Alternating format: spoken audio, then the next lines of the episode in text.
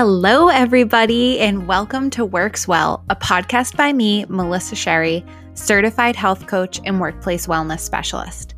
This podcast is for leaders who want to support their teams in the pursuit of high quality work, decreased burnout, and meaningful collaboration. If you want to empower your team to bring their best selves to work, you are in the right place. Let's get started.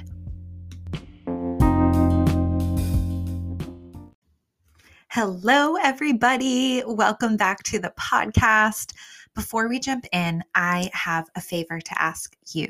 If you have listened to episodes before, or if this is your first time and you finish this episode and you're really enjoying it, and you support my mission of creating happier and healthier work environments, please head to wherever you found this podcast, whether it's on Spotify or Apple Podcasts, and hit the follow button. The next most helpful thing is to share this with a friend. If you know a manager, a leader, a wellness champion, someone who's interested in wellness in general, please share this podcast with them. It makes a huge difference to me, and I appreciate it so much. Okay, now let's dig in. We have talked in the very recent past on here about the role of managers in workplace wellness.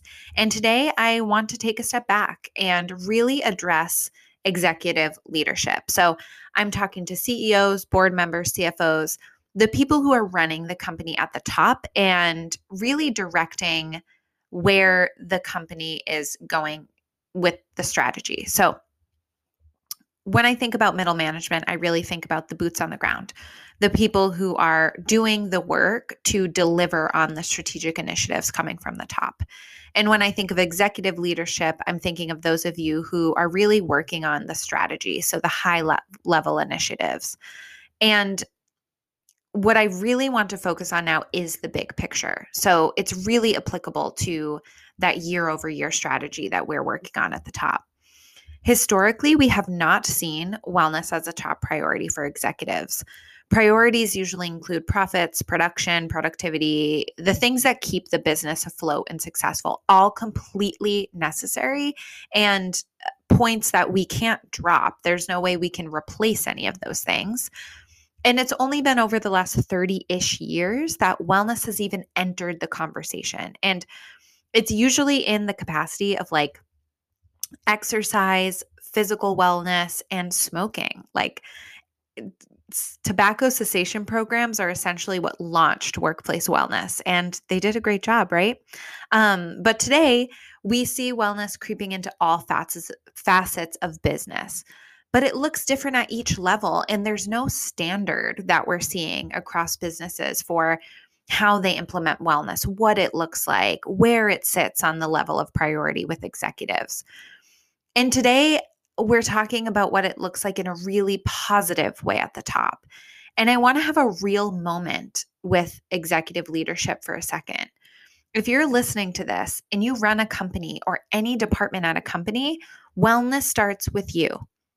I'm going to say it over and over again and never stop because wellness starts with you. And I feel so strongly that you cannot operate from a place of not walking your talk when it comes to this stuff and expect to have results. So, if you are someone who's at this pivotal moment of choosing how to move forward with wellness, it really starts with choosing how you personally, as you function within the company and outside of the company want to prioritize wellness.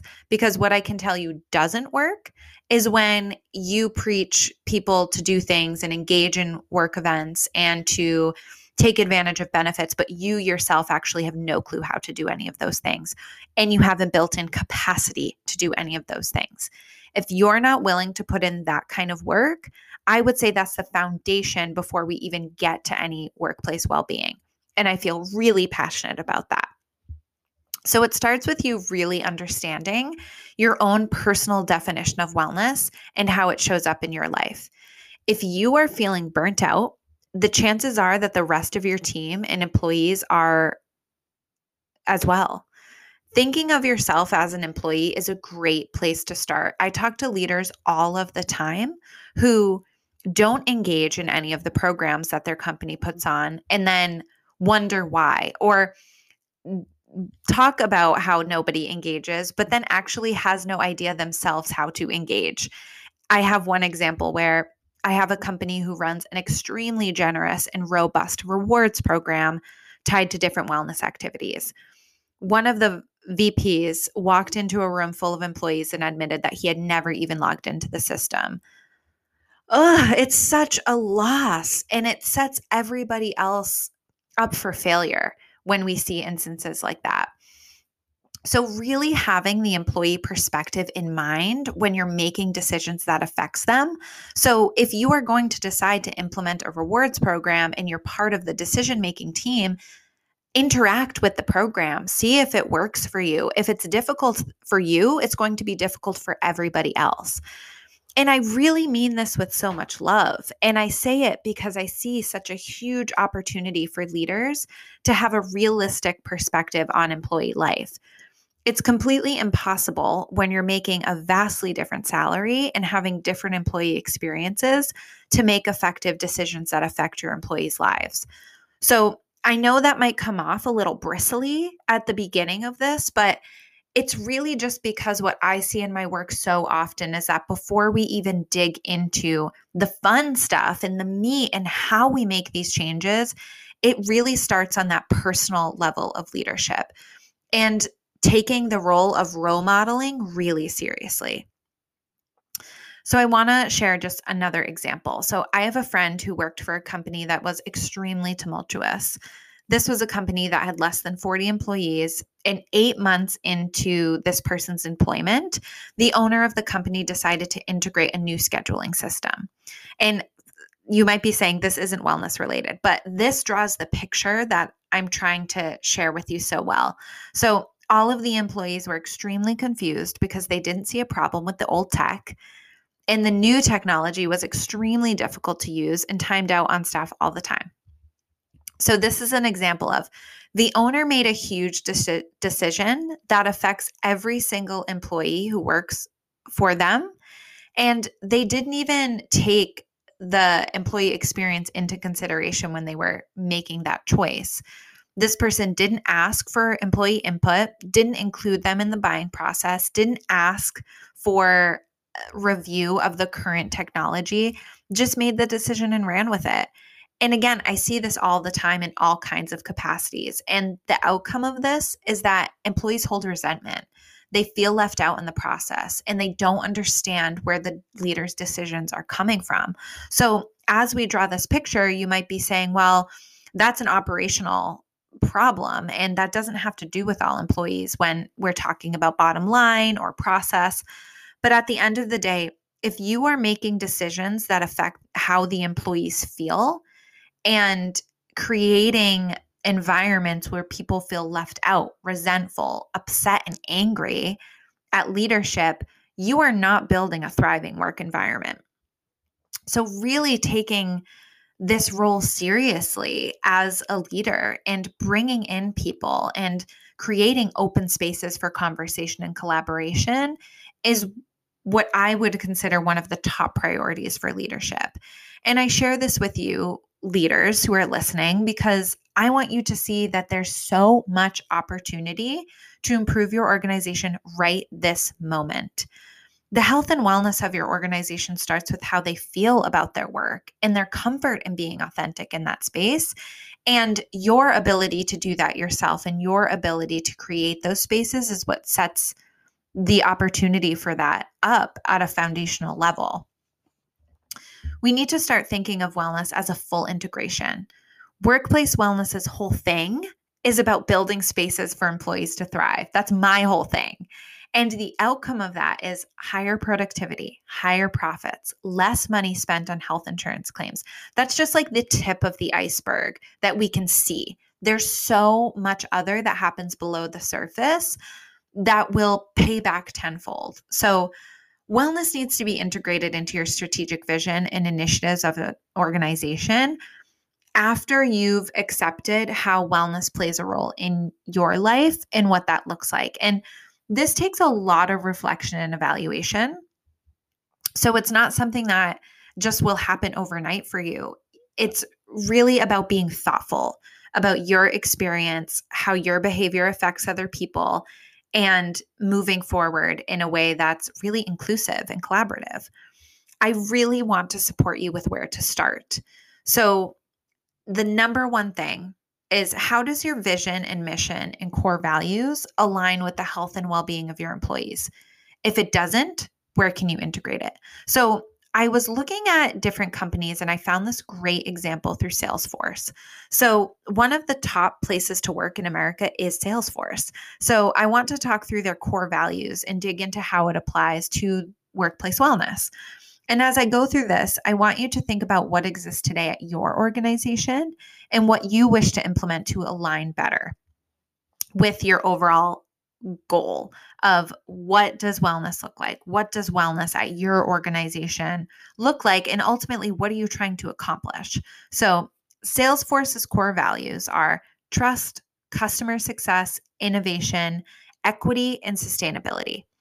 So, starting with trust, their core discusses building trust with employees by being transparent.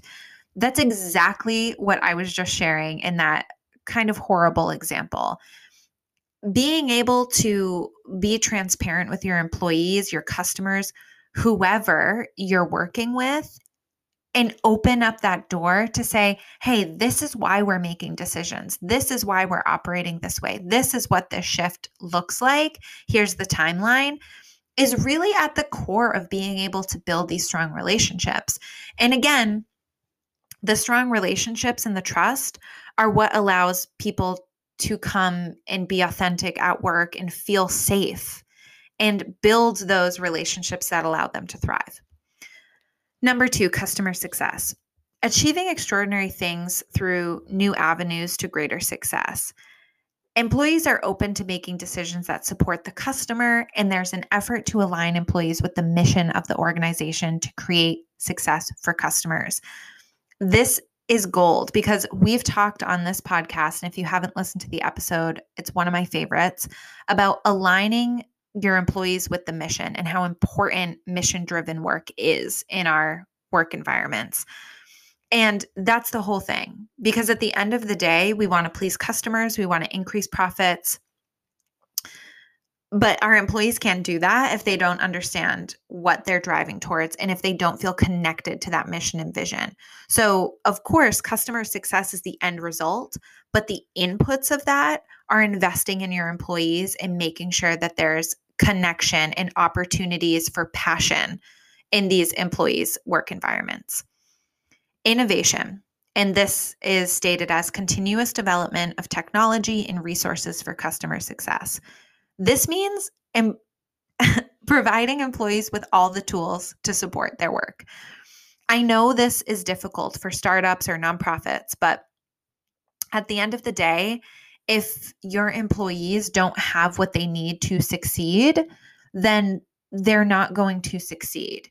And of course, there are opportunities for employees to be innovative. And of course, we have organizations who are running on small budgets but to have it be a priority to ensure that even if employees don't have the physical tools they have, that they have the support or they have the team development or they have the promise that in X amount of time they will receive those tools. So making sure that employees, again, have what they need in different capacities to keep growing and keep developing and coming up with new ideas there's so much from the leadership level that goes into designing the environment to actually do that. Equity in perspective is the next one. And this is defined as innovative connections and relationships, the ability to see all people, customers, and employees, and take it and build something bigger and more effective. Now we're starting to layer in this equity piece. Again, equity is the oppor- is meaning that everybody has what they need. It might not be the same across the board, but what we're doing is we're ensuring that each person is risen up to the exact same level to be able to do their job and do it well. And then the last piece is sustainability, considering the planet and the lasting effects that of the work that will be done. That's just a shoe in. And what we should all start be, to be focused on is really how do we make sure that our employees are going to be able to raise children in a healthy planet? How do we make sure that our employees aren't exposed to chemicals and different safety concerns and all of those things? So, just taking physical care of our people. So, I use that example because there are so many ways that you can connect how you're uh, sharing your core values or your vision or your mission to the health and well-being of your employees. And I did that example for you because it just shows you how valuable employee wellness is. When we fizzle all of those different components down, there's something that can point point to the health and well-being of the employees at every single step. So at the end of the day, we can't accomplish any of these at Salesforce if we're not caring for our employees really intentionally. So number 2 is how do employee how does employee wellness fit into the strategic plan? So some questions to think about are where does employee happiness, engagement, and health fit in your organizational structure? Is it under HR? Is it under operations? Do you have a completely separate department for wellness? Where does it fit for you? I can tell you that I work with groups where it's everywhere. I work with groups that have a specific wellness department that is not under HR. I work with a lot of groups who fit wellness under HR. I work with groups who don't have HR and actually fit wellness under like finance and operations. That's kind of a one off situation, but uh, we can make the case for why or why not it could fit under any of those. But something to think about is how you're thinking about wellness and how it aligns with your structure. What is the specific language in the strategic plan that points to employee wellness? If it's not there, how can you integrate it? And I've included some different examples here of measurable goals that could be integrated in your strategic plan. So, a big one that I work with groups on is decreasing the cost of employee healthcare claims. The objective of this would include integrating education on preventive care, supporting nutrition and movement and culture, increasing access to behavior and physical health. It's really about evaluating your healthcare claims data and understanding which are the preventable pieces. How can we see who might be pre diabetic or who might be in the rising risk category? And again, most of this data would be aggregate. We legally wouldn't be targeting specific people. But if you have a really high rate of diabetes and prediabetes, again, that's where we would start to create these objectives under the goal to say, okay, this is how we're going to tackle it. We need to start working on diabetes management. Uh, we need to provide more benefits and resources for those with diabetes so we can get them out of more critical conditions and get their disease under control. This is a piece where there might be some front end cost, but what you're going to see in three, five, 10, 15 years is less of those really high dollar claims like preventable cancers like heart disease, like chronic heart failure, because what you're doing is you're investing now to keep your healthy and stable population healthy and stable. Another example of a goal that I could see this fitting really well in is increasing employee productivity. And of course, you would get more specific with your population with this goal, but thinking about this through the lens of health and wellness, how to get employees in a better mind space, thinking about a workspace that provides the best opportunity for brain power, collaborative environments, promoting movement breaks, meditation spaces, connection with coworkers. We're finding more and more through research that sitting people in front of a desk for eight to 10 hours a day is actually not more productive than allowing small breaks and motivating employees to really get away from their desk and move their bodies. The evidence is piling up more and more that we need to start thinking of how we actually get our employees to take more breaks. So, just something to think about in terms of the lenses that we see these really big goals through, and then how we can break them down to see them through a lens of health and wellness. These two pieces are really just the start of how leaders can integrate wellness into the strategy of an organization. I am always really interested in the root of the opportunities. So, leaders are where culture starts. It's where everyone else steps into place. And the more leaders we can get aligned with their employees' health and well being as a focus, the closer we get to a better world. I truly believe that. Thank you all so much for being here. I love you all. I appreciate you all, and I will see you next time. If you want to keep connecting with me, you can find me on Instagram at Works Well Podcast, and you can also find me on LinkedIn as Melissa Sherry Coaching. I will see you all soon.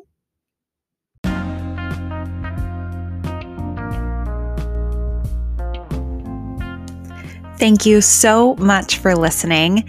You can find me on LinkedIn under Melissa Sherry Coaching or on Instagram at Works Well Podcast.